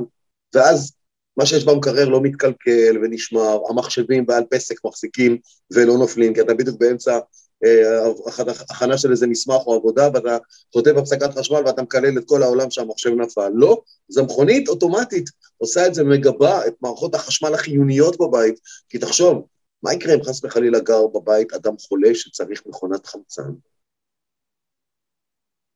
המכונית הצילה. המכונית הצילה אותו. המכונית הצילה אותו. מה שאני מסביר לכם עכשיו זה דברים שהם ברמה פילוסופית, מעל. עכשיו נחזור לטסלה. טסלה עדיין, בכל העולם הגדול, טסלה היא כבר שם מזמן. מוניות באמסטרדם, מלא שנים מכונית בארצות הברית, מלא דגמים, מלא זה. בישראל התחום החשמלי מתחיל להיכנס עכשיו, הישראלים די עפים עליו, למרות שאנחנו לא רואים פה מלא מכוניות חשמליות, אבל אנחנו די עפים עליו, כי הישראלים נחשבים בעולם לאנשים שהם חובבי טכנולוגיה ומאמצי טכנולוגיה מהירים. אם אתה רוצה לדעת משהו על טכנולוגיה מסוימת, זה כמו שאני אומר לך, שים 100 שקל על המדרכה ליד הבית שלך, בוא נראה כמה מהר זה יעלה. בישראל זה יעלה הכי מהר. אותו דבר גם בטכנולוגיה. תן לישראלים משהו טכנולוגי, לאו דווקא כי הם אוהבים אותו או אוהבים עליו, יותר בשביל להראות לך, אחי, תראה כבר אני עם האייפון 17 והסמסונג 19, והסו... אתה לא משתמש במצלמות האלה, אתה לא זה, אבל אנחנו חולים על הגאדג'טים האלה, חולים, זה גם במכוניות. אנחנו רוצים שזה יהיה לנו, אנחנו רוצים שזה יהיה הכי מגניב, הכי מבריק, הכי מהיר, הכי יפה. וטסלה היא אייפד על גלגלים, היא מהירה, היא מאוד נקייה בעיצוב שלה, יש בה משהו פרש, שהופך את כל מה שהיה בחוויית נסיעה במכונית למשהו אחר לגמרי, שאפילו באיזשהו מקום הוא עתידני, שככה זה כולם ייראו, ולא רק בעוד הרבה שנים, כבר עכשיו, אם תיכנסו למרצדס אאודי או כל מיני מכוניות יוקרה אחרות, יגואר, אין כפתורים, הכל זה טאצ'ים, אין כפתורים. ויותר מזה, ברוב המכוניות בעתיד, ה business מהמכונית יהיה ממסכים שיהיו בתוכה, ובמה שאתם תצפו על המסכים האלה. אתם תעשו download על המסכים בתוך האוטו, כי אתה אומר, וואלה, אני צריך לשבת שעה בזה, עזוב אותי, תן לי להשלים לראות את הסדרה בנטפליקס או, ב, או ב Amazon Prime, אה, ואתה משלם עכשיו עוד חמישה שקלים בזמן שאתה נוסע וצורך את הסדרה הזו. מזה המכונית תייצר כסף, וכשאתה תיקח חבר'ה שלך והם יורידו, הכסף יבוא אליך, אתה תגיד, חבר'ה, בואו סעו איתי. כל, כל התפיסה של מכונית בעולם תשתנה לגמרי, ולא רק הגעה מנקודה לנקודה. בחזון הגדול, וטסלה היא חלק ממנו, זה שאתה יוצא מהבית, אשכרה יוצא מהבית, סוגר את הדלת, אני, בוא נרד גם במעלית, ומהרגע שיצאת מהמעלית ומהבניין, עד הנקודה שאתה צריך להגיע, גם אם זה לסבתא שלך בנהריה, אין מצב שאתה מחכה שנייה. יש לך קורקינט, אתה כמו מוביט, זה לוקח אותך לאוטובוס, שלוקח אותך לרכבת, שלוקח אותך עוד פעם עם קורקינט לזה, שלוקח אותך עוד פעם עם הסעה, טיק טיק טיק טיק טיק, אתה הכי מהר מגיע מנקודה לנקודה. זה ה vision. גם טסלה תהיה חלק מה vision כי זה על חשמל. ובחשמל הכבישים יהיו כאלה עם אינדוקציה, שאתה שם עליהם את הטלפון וזה טוען עם אה, השראה, גם הכבישים יספקו השראה למכונית והמכוניות יטענו מה, מה, מהכביש עצמו. אה, בחניונים זה אתה תכנה את האוטו והוא יטען ממתן אלחוטי שאתה שמת את האוטו מעליו, אה, או שרובוט יגיע ויטעין לך את האוטו, פולקסווגן, תיכנסו, הרובוט המתאים של פולקסווגן, תראו מה קורה עכשיו כבר בעולם, מלא רובוטים בחניונים, איך שאתה שם את האוטו הוא מזהה שאתה אוטו חשמלי, הוא בא לבד, פותח לך, מכניס לך את השקע, את הטק על השקע, אתה הולך לקניון, אז שאתה חוזר, האוטו קיבל עוד קצת חשמל. הוא חוזר למקום שלו והולך למכונית הבאה. ככה זה עובד, ככה זה יעבוד. טסלה היא דגם אחד, היא דבר אחד, הדבר הגדול הבא לא יהיה טסלה, הוא יהיה משהו שיבוא מסין. ומה הדבר הגדול הבא הזה הולך להיות מסין? טסלה משופרת כזאת. טסלה משופרת כזאת, יפה, אוקיי. אה, ואתה חושב שהמודל של טסלה בכללי יתפוס בארץ? או שאין סיבה שלא, תכלס? אין סיבה שלא. אין סיבה שלא. כש, כשפרארי ומזרטי הגיעו לפה בפעם הראשונה ואמרו זהו, זה הסוף, מי כבר ירצה יותר, תוך שנה כבר רצו משהו אחר. כי אנשים שקונים את המכוניות האלה די ממצים את, ה, את הפאן מהר. תוך כמה זמן רצית ותהיה פייר איתי, גם אתה משה, גם אתה נועם. תוך כמה זמן בא לך, עזוב רצית, בא לך כבר להחליף את המחשב שלך או, או את הטלפון שלך מאז שקיבלת אותו חדש. תוך שנה, תוך שנה וחצי כזה אמרת די, יש כבר חדש שאני רוצה, אותו דבר. תבוא טסלה חדשה, יבוא דגם אחר, סיני, שנקרא ניאו, סוני, אתם מכירים את סוני, נכון? יצרנית המכשירי חשמל ואלקטרוניקה. הטלפונים, כן. הטלפונים, סבבה. סוני פיתחה מכונית מטורפת, הם עשו תרגיל על כולם, הם אמרו, אנחנו עושים מכונית חשמלית, אה, כי היא לא צריכה מנוע בנזין, אין לנו מה לנו ולמנוע בנזין, אבל אנחנו עושים מכונית כדי לפתח עליה מערכות סאונד למכוניות, שאנחנו רוצים לתת בראש לחברות סאונד הכי טובות. תכלס, הם פיתחו מכונית, ולא מערכות סאונד. אני מראה פה מספר תמונות של הרכבים עצמם לצופים שלנו, בין היתר למי שרואה את זה בווידאו כרגע, אז אה, כן, זה הדגמים של סוני. היא נקראת Vision משהו, סוני Vision S או Vision X או Vision משהו ברמה הזאת, כן. בואו, זה מבחן בשבילי שאני לא אפול פה. שום מבחן, הכל טוב. בדיוק. אז, אז סוני, למה היא עושה את המכונית הזאת? כדי שתקנה את התוכן במסכים של סוני שאמרתי לך קודם. כי את הסרטים שלהם בבלעדיות תוכל לראות ראשון במכונית של סוני. ואת הערוצי טלוויזיה שלהם והספורט שלהם וסרטי הילדים שלהם, עכשיו יש לך שני ילדים, לא עכשיו, בעוד עשר שנים, עשרים שנה, יש לך שני ילדים שחופרים לך, אנחנו רוצים לראות את הסרט, אלזה 800, אתה אומר להם, סבבה, בואו ניסע באוטו, תראו את הסרט בינתיים, אבל זה רק בסוני. אז אתה תקנה אוטו כזה של סוני שמראה להם רק את הסרטים שהם אוהבים, כדי שיהיה לך שקט. ככה זה עובד. מישהו מלמעלה מנהל את כל הסיפור הזה כדי שזה יעבוד ככה. אבל כשסוני עושה את זה במקום אחד, באות חברות אלקטרוניקה אחרות ועושות את זה במקום אחר. זה מפוצץ את הראש להגיד לך את האמת, אני עכשיו שומע את זה בין היתר, ואני חושב שנועם גם ככה בין היתר תסכים איתי, זה מפוצץ את הראש המידע הזה. מפוצץ את הראש לגמרי. עוד מעט אתה רואה את עוד מעט רואה את ויל גייטס ועושה עוד uh, משהו. עוד משהו עם מכוניות, כן, בדיוק. למה לא? נכון. למה לא? הוא עושה את זה עם, אה, במישור החקלאי, למה שלא ייכנס למכוניות? רווחי ביותר. למה לא? שמעתם על גוגל קאר, שמעתם על הרבה דברים כאלה, כי חברות הטכנולוגיה יודעות שהשינוי, תראו, הקרב הגדול בין חברות הרכב לחברות הסלולר הסתיים בהפסד אדיר לחברות הרכב. חברות הסלולר כיסחו להם את הצורה. סלולרים הרבה יותר חכמים, הרבה יותר מתקדמים, הרבה יותר מהירים, הרבה יותר משוכללים, ועכשיו תעשיית הרכב רצה כדי להדביק. פתאום רוצים, אומרים לך, האוטו שלנו, המסך שלו מתאים לאייפון, מתאים לגוגל, מתאים לזה, מתאים לזה. בוקר טוב, תודה רבה, אייפון וגוגל כבר בגרסה 8000 ואנדרואיד, עכשיו אתם באים מתאים ולא מתאים, כל פעם מורידים גרסה ועוד גרסה.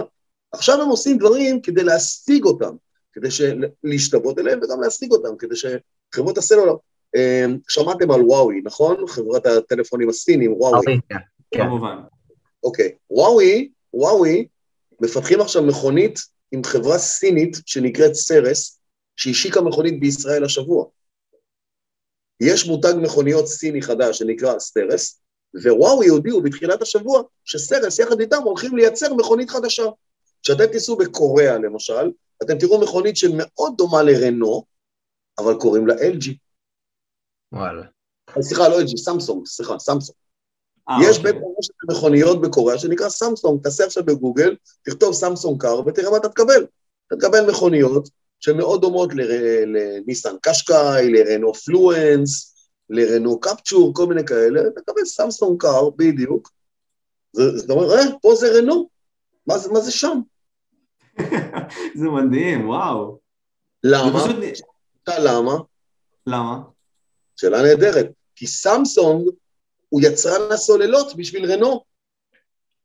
ורנו הבינו שבשביל הקטע הלאומי, לגאווה הלאומית, איזה קוריאני יקנה רנו?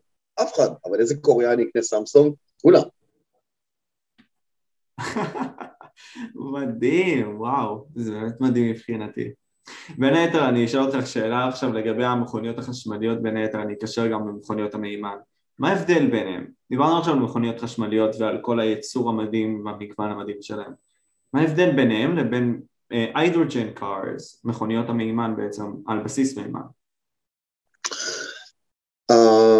המכונית הבאה תהיה חשמלית. הדיון הוא מאיפה יבוא החשמל, מסוללה או מתא דלק מימני. סוללה מפיקה חשמל, תא דלק מימני בריאקציה עם חמצן הופך ומייצר חשמל. החשמל של הסוללה והחשמל של התא דלק המימני הולכים בסוף לאותו מנוע חשמלי, מניעים אותו והוא מניע את האוטו. אז עכשיו יש אסכולות בעולם. טויוטה אומרים, אנחנו מדלגים על החשמל והולכים ישר להיידרוג'ין, כי אנחנו לא רוצים להיות בסיפור הזה של הסוללות. הן כבדות, מוגבלות בטווח, אה, אם מטעינים אותם, הן מתחממות והן מחממות את האוטו. אה, צריך להחליף אותם כל 6, 7, 8 שנים. הביצועים שלהם יורדים, כי אתם יודעים, גם בטלפון שלכם הסוללה לא אותה סוללה, אפילו בשעון צריך להחליף מדי פעם סוללה. כל מיני דברים כאלה. אז טויוטה אמרו, עזבו, אנחנו פיתחנו מכוניות עם טכנולוגיית מימן, אנחנו, יש טכנולוגיה בעולם שיודעת להפריד את המימן מה, מהמים, לשים אותו במקום אחד, בתא כלוא כזה, ולהכניס שם קתודה ואנודה וליצור ריאקציה עם, עם חמצן, וברגע שהמימן והחמצן באים במגע ביחד, נוצר חשמל, והחשמל הזה ייכנס אל המנוע החשמלי והמכונית תיסע. נסענו על המכונית הזאת, קוראים לה מיראי, זו מכונית יפנית, אה, טויוטה, שקוראים לה מיראי, ומיראי ביפנית זה עתיד, ככה זה התרגום של המילה מיראי זה עתיד, כי הם רואים את זה מכונית העתיד, ויש אלפי מיראי כאלה שמסתובבות באירופה, וגם באמריקה. טויוטה מיראי. ראו כי טוב גם יצרניות, זאת אמירה החדשה, זאת אמירה אחת. כן, זאת הדור החדש של אמיראי, וזאת אמיראי הקודמת. אמיראי הקודמת הייתה ארבעה מקומות, אמיראי החדשה כבר חמישה מקומות, נסענו באוטובן בגרמניה 180 גמ"ש קל, ובסוף יש לה לחצן, כן, יש לה מחצן של, לחצן של H2O, אתה לוחץ, ואז מהאגזוז נשפכים מים, זה מים מזוקקים, חביבים כאלה, שמנו אפילו טיון ושתינו כוס תה של מים מזוקקים. לא מומלץ, אבל היא מחזירה מים, היא מחזירה מים, המכונית מייצרת מים, היא לא עושה כלום חוץ מלייצר מים. חברת הרכבות אלסטון, אחת החברות החזקות ביותר לרכבות באירופה, מייצרת רכבת על מימן. נסענו ברכבת אלף קילומטר על מימן, בגרמניה. חברת התעופה איירבס מייצרת מטוסים, אתם יודעים, איירבס היא היריבה הכי גדולה של בואינג, אז המטוס לא טס במימן, אבל כל הטרקטורים שעובדים עם המטוס, זה שמתדלק אותו, וזה שמטעין את האוכל, וזה שמביא את המזוודות, והגן... כל הכלים האלה של, של התחזוקת שירות של האווירון, פועלים על מנועי מימן, כולם. וככה איירבס מקזזת משהו מהזיבול של החיים של כולם עושים במטוס עם הסילון, ומחזירים טיפונת בכלים האלה ש, שמסתובבים על הקרקע. אבל אתם יודעים, כפית כפית קילו סוכר, לאט לאט זה בסוף יסתדר. ואז באה פולקסווגן ואמרה, לא רוצים מימן. מימן שיהיה שלכם, של היפנים, יונדאי הולכים למימן, מרצדס הולכים למימן, BMW הולכים למימן. אנחנו פולקסווגן לא רוצים מימן, אנחנו רוצים סוללה. איך סוללה? כבד, גדול. עשר שעות להטעין את זה, אה, אם אתם בהטענה מהירה זה מחמם את הסוללה, זה לא טוב להטעין אותה בהטענה מהירה, זה לא בריא. אמרו הפולקסווגנים, תשאירו לנו את זה. אנחנו נשקיע כמה מיליארדים טובים, טובים, טובים, תזכרו שכל הבלאגן בעולם של הזיהום התחיל בגללם, אחרי שתפסו אותם משקרים בארצות הברית עם התוכנה המזויפת של המזייפת של הפליטת מזהמים שלהם. ועוד עוד מפולקסווגן אמרו, אנחנו נמציא סוללה קטנה, חכמה, קיבוליות גדולה למרחק גדול וטעינה מהירה. מה אתם אומרים? ואז מה? Game changer. בואו, תלכו להורים שלכם, תשאלו אותם, איך הייתה הסוללה בטלפונים הסלולריים הראשונים שלכם? היו בננות כאלה, כמו מכשירי קשר של הצבא, משהו מפגר כזה, כל אחד היה מדבר בטלפון ככה, הלו, הלו, שומע, שומע, סוללה ארבע קילו, כזה, ככה. היום אנחנו בטלפון שלכם על סוללה, אנחנו מדברים כבר שעתיים ולא ירד שני אחוז, כאילו זה משהו, ההתפתחות בטכנולוגיה של הסוללות מטורפת. זה מה שפולקסווגן אומרת. לא צריך כבר את הארבע קילו, הלו, הלו, שומע כזה עם טלפון גדול, היום אנחנו יודעים לעשות סוללות זהירות, חכמות, עם קיבוליות גדולה, קלות משקל, שלא תופסות מקום, וגם נותנות לך 500-600 קילומטר, ואנחנו נעשה בית ספר גם לטסלה. ועכשיו יש מלחמה. עכשיו, בדקות האלה שאנחנו מדברים, יש מלחמת עולם. מה יצליח? חצי מהעולם אומר, הסוללות של פולקסווגן, והולכים איתם. החצי השני של העולם אומר, לא, לא, לא, המימן של טויוטה יצליח ושל יונדאי, אנחנו הולכים איתם. מה התשובה? nobody knows, אף אחד לא יודע. כשהייתם, אה, כשלא הייתם בשש, כשהייתם עוד הורמונים בגוף של אבא שלכם ושל אמא שלכם, ממש ממש קטנים, הייתה מלחמה גדולה בין קלטות וידאו לקלטות וידאו. הייתה חברה שקראו לה פיליפס, והמציאה קלטות וידאו VHS גדולות כאלה, הייתה חברה שקראו לה סוני, שהמציאה קלטות קטנות יותר. וכולם היו בטוחים שילכו על הקלטות של סוני כי הן קטנות ולא תופסות מקום. באורח פלא, כל העולם הלך לקלטות של פיליפס, הגדולות, ה-VHS, השמנות האלה. בניגוד לכל היגיון, בניגוד לכל היגיון. לתפוס מרדפים שלמים עם קלטות, אבל יש את זה בקטן, למה? אי אפשר לדעת. אני מספר לכם את זה כי אם תשאלו אותי, אז מה אתה חושב שינצח, הסוללה או המימן? אי אפשר לדעת. בואו תזכרו שזה גם פוליטי, בואו תזכרו שיש גם חברות דלק שיש להם אינטרס גדול מאוד להרוס להם ולהרוס להם, לחבל לאלה ולחבל לאלה. מוכרים פה דלק בכמויות פסיכיות, אבל אפילו בערב הסעודית ובקטאר ובכל המדינות השכנות שלנו, קלטו שהדלק הולך להיגמר, המשחק של הדלק נגמר. נגמר. והם עברו שם לטכנולוגיות של מים ולטכנולוגיות אחרות, והם קונים מכרות של חומרים שעושים מהם סוללות, כדי שהסעודים לא יאבדו את היתרון שלהם על העולם, שהם עדיין ספקי אנרגיה, אז לא בנפט, למשהו אחר. זה לא יקרה מחר, אני לא אהיה פה כשזה יקרה, אתם אולי כן, אבל זה הכיוון שהעולם הולך. בקיצור, מי ששורד הכי חזק, הוא זה שינצח בסופו של דבר. זה זה שהולך ברגל, הוא נוסע באופניים. בין היתר, אם אנחנו מדברים על שורדים, אה, בין היתר אה, אנחנו יודעים שאתה ממש מומחה באומנויות לחימה, הכוונה היא אתה מומחה לגבי המקצוע עצמו, לגבי האירועים עצמם, אתה מבין מה הולך. אני חוטף מכה, אני לא זז שנה, בוא. זה פריך. פריך, הוא. אה, אבל לגבי איזה שאלה, איך הגעת לזה? איך, עוד פעם, אתה אמרת שהתחלת בתור אחד שהיה לו ידע מכל הרכבים האוטונומיים, את כל הדברים האלה, תסביר לי בין היתר איך הגעת לזה. קודם כל מותר. אה, מותר זה כאילו לשבור טאבו בראש של הבן אדם. זה שאתה אה, מומחה לקרמבל תפוחים, כי אתה יודע הכי טוב בעולם, לא רק איך לאכול אותו, גם איך לעשות אותו ובאיזה תפוחים לקחת ובאיזה טמפרטורה לעשות ולאיזה דרגה של פירוק של הביסקוויט אתה צריך לעשות וכמה לשים בשכם. ואתה מומחה לקרמבל תפוחים, זה לא אומר שאתה לא יכול להיות מומחה גם לפופקורן. כי אתה, אתה יכול לאהוב גם את זה, או סתם לטיסנים, זה לא אומר. אז מותר. אז אומרים לי, איך, מה הקשר בין, בין לבין? בענפי הספורט, ענפי האקסטרים, שזה הספורט המוטורי והאומנויות לחימה, הם הענפים ש... שהמחיר שאתה משלם על טעות הוא הכי קשה. וזה יכול להגיע למוות. סצנה בדוגמה. מוות, כן, לא צריכים הרבה בשביל לראות מה קרה לגרוז'אן בסוף העונה שעברה בפורמולה 1 עם המכונית שנשרפה ועוד... אתה עושה טעות, אתה חוטף. תחשוב על, המק... על המכות האחרונות שהלכת, גם אם זה היה מזמן עם חבר, אפילו בצחוק, וגם אם זה היה קרב כריות עם חברה שלך או עם אחותך, מצמצת, חטפת. עובדות. בדוק, בדוק אחי, שנייה הזזת את הראש, לא יודע, מרוכז, בום, כרית לפנים, זהו, נגמר הקרב. באומניות לחימה, זה נמצא בצמרת הכי גבוהה.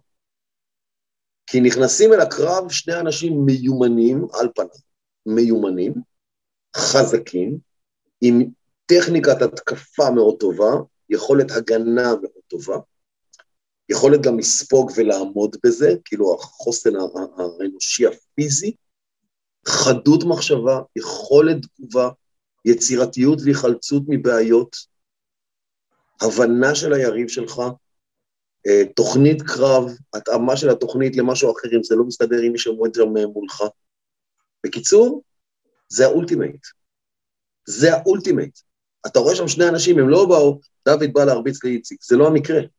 זה לא המקרה. יש שם שני אנשים, שני ספורטאים, שני אתלטים, שעוברים דרך עם אימונים מפרכים ונותנים את החיים שלהם עד הסוף, כדי לזכות ברגע אחד של תהילה, והכי יפה זה שכשהקרב נגמר, רגע אחרי שמפרקים אחד את השני מכות רצח, הם מתחבקים ואפילו בוכים, והמנצח מרים את היד של המפסיד, כי הוא נותן לו כבוד על זה שהוא עמד שם מולו והיה מוכן לחטוף את המכות האלה. שני רוצחים מיומנים בעצם. אתה קורא לזה רוצחים, אני קורא לזה לוחמים, אתה יודע, כי הם לא באמת באו לרצוח אחד את נכון. השני. כל הדיבור הזה של הטרשטוק זה קצת לפני תמיד כדי לחמם את העסק, ואתה יודע, למכור כרטיסים ועוד ועוד ועוד. כן. ואני הגעתי לסיפור הזה דווקא מתוך האומנויות הלחימה הבידוריות, ה-WWE וכל הדברים האלה, שכאילו זה לא על אמת, אבל גם אם זה לא על אמת, בדיוק, ו... עדיין, אני לא רואה מישהו ששוקל 140 קילו, עומד על החבל השלישי וקופץ בסלטה ונוחת על הגב וקם כאילו הכל בסדר. ברוק לזנר תכלס עשה את זה. כשהוא עשה שוטינג סטאר פרס. נגד... הוא עשה מלא דברים, לא, ולא רק הוא, אני מדבר איתך על דורות שלפני, לא מדבר איתך על עידן אקטיוד, או על דברים שאני ראיתי בשנות ה-80 כילד או כנער, אלא לא על דברים שהיו אחר כך. עדיין, כשאתה מעלה מפלצות במשקל כזה, עכשיו, והם עושים תרגילים מטורפים. אתה יודע מה סבבה, קופץ על הזירה, נגיד שהוא גם יודע להתאמן איך לנחות, מה קורה כשהם קופצים החוצה? מצמוץ קטן, אתה זוכר משה, מצמוץ קטן, טעות קטנה, הרגל כשלה רגע על, על החבל, זהו, זה נגמר, אחי. זה נגמר, אתה יכול להישאר משותק לכל החיים. נכון. להציץ, גיים אובר. ומי שראה את הסרט המתאבק עם מיקי רורק, שמספר את הסיפור של המתאבק הזה, שהוא משתתף באומנויות לחימה הבידוריות האלה, www, שקר כלשהו, אה, שהם לא מבוטחים, והם בעצם עבדים מודרניים שנודדים מעיר לעיר, אין להם משפחה, אין להם ילדים, אף חברת ביטוח לא מוכנה לקחת צ'אנס עליהם כי הם עוסקים בספורט מאוד מסוכן, הם אנשים מאוד מסכנים, ורגע התהילה שלהם הוא שם. הקריירה שלהם מאוד קצרה. אז אתה מגלה פה, ואל תבכה משה, אבל אתה מגלה פה סוג של גיבורים, שאתה אומר, אין לי אלא להעריץ כל רגע שהם נכנסים לתוך הזירה ונלחמים. אוקיי? זה לא שני נערים עם הפרעות קשב וריכוז שאמרו הכי טוב זה לשים אותם אחד מול השני ויאללה מכות. זה לא. הם לוחמים מקצוענים. מקצוענים. חש, בסדר, קונור מגרגור יודע את, העבודה יופי, ועושה פוזות, ומוכר וויסקי, ו... יש גם כאלה, מה לעשות? צריך. צריך שיהיה מכל סוג ומכל מין. וה, ו, ומה משך אותי בתשובה, בשורה, בשורה התחתונה, אחרי כל הסיפור הזה שסיפרתי, זו ההבנה איזה אנשים יש שם. והרצון שלי וההערכה שלי כלפיהם על המקום שהם עומדים בו. וזכיתי להיות בהרבה זירות, וזכיתי לפגוש הרבה אנשים כאלה בזכות העבודה שלי, אה, להיפגש איתם, לשבת איתם לכוס קפה, לראות אותם, לשאול אותם שאלות במסיבות עיתונאים, לגעת בהם, להתרשם מהם, להבין את שפת הגוף שלהם, לראות את הפחד בעיניים שלהם, לראות את האי-ודאות ועוד הרבה הרבה דברים אחרים כאדם, ואחר כך לבוא אליך ולספר את הסיפור. זה נקרא ריגוש, זה נקרא ריגוש, אתה, כשאתה רואה, כשאתה רואה שני כוחות, אמ, אני אקח את זה אפילו ל... אתה יודע מה הכוח הכי חזק בעולם, נכון? זה מים. מים הוא הכוח הכי חזק בטבע. אבל כשאתה רואה מים פוגשים אה, כוח חזק אחר, אתה לא יכול שלא להסתכל וואו, להבות ענקיות, או שריפות מטורפות, או משהו. אתה רואה שתי כוחות טבע גדולים שנלחמים אחד בשני, אה, כשהאש רוצה לשלוט ולקיים את עצמה, והמים רוצים לשלוט ולקיים את עצמם. שיטפונות או דברים כאלה, ואתה אומר, בואנה, תראה כמה אנחנו קטנים וחלשים מול הדבר הזה, שמגיע שיטפון כמו הצונאמי ומוחק מדינות שלמות, מי אנחנו, מה אנחנו. אז אני לוקח את הדוגמה הזאת רק כדי שנבין מהי עוצמה של כוח ומה מרגש אותנו בתוך הסיפור הזה. כשאתה רואה שני לוחמים שבעיניי הם מושלמים והם טובים והם חזקים, יש גם כאלה שהם פחות, שהם שחקנים, שהם כאלה על הדרך, שמחפשים הזדמנות, יש כל מיני. אבל כשאני רואה שניים שהם בטובים שבטובים, ואני לא יודע מי ראה את האירוע האחרון של ה-UFC ואת תקרית שבירת הרגל של אה, קריס ויידמן. אה, קריס ויידמן, נכון, עם יוראי ההול, נכון, ראינו. יורייה הול. זה, זה סיפור קארמתי. אנדרסון. סילבה עם מה שקרה. שום במאי בעולם לא יכול היה, תסריטאי, לא יכול לכתוב סר, סרט כזה. אין. אבל אתה פותח את העיניים ואתה אומר, oh my god, oh זה זה, זה, זה, זה, זה מול עיניי. זה מול עיניי. כשאני רואה את uh, uh, כל מיני כוכבי ספורט, או כל מיני דברים שעושים דברים מטורפים, ב, ב, אתה, לא, אתה לא יכול שלא לפתוח את העיניים ולהגיד, אני זוכה לראות את הדבר הזה. ילדים שלי, אני לא יודע אם יראו, אולי יראו משהו יותר גדול, אבל אני רואה את זה אשכרה בעיניים, ואני יכול לספר. אני יכול לספר, אני חווה את זה. אז אולי בגלל שאני כזה טיפוס, זה חווה, אני חווה את זה קצת, קצת שונה וקצת יותר דרמטי וציורי ממקום אחר. אבל אה, זה אני הכי בו, זה אני. אני אשאל אותך לגבי הרגע המרגש שלך מ-WWE, אבל אם אתה דיברת על רגע מרגש, אני גם מרגיש את הרגשה הזאת. ראיתי נגיד את הקרב בין קמארו אוסמן לחורכה מסוידל, נכון. ואתה רואה את הבן אדם הזה שלכאורה אף פעם לא קיבל נוקאוט, רק פעם אחת בקריירה שלו, וזה לא, לא היה באמת נוקאוט אמיתי.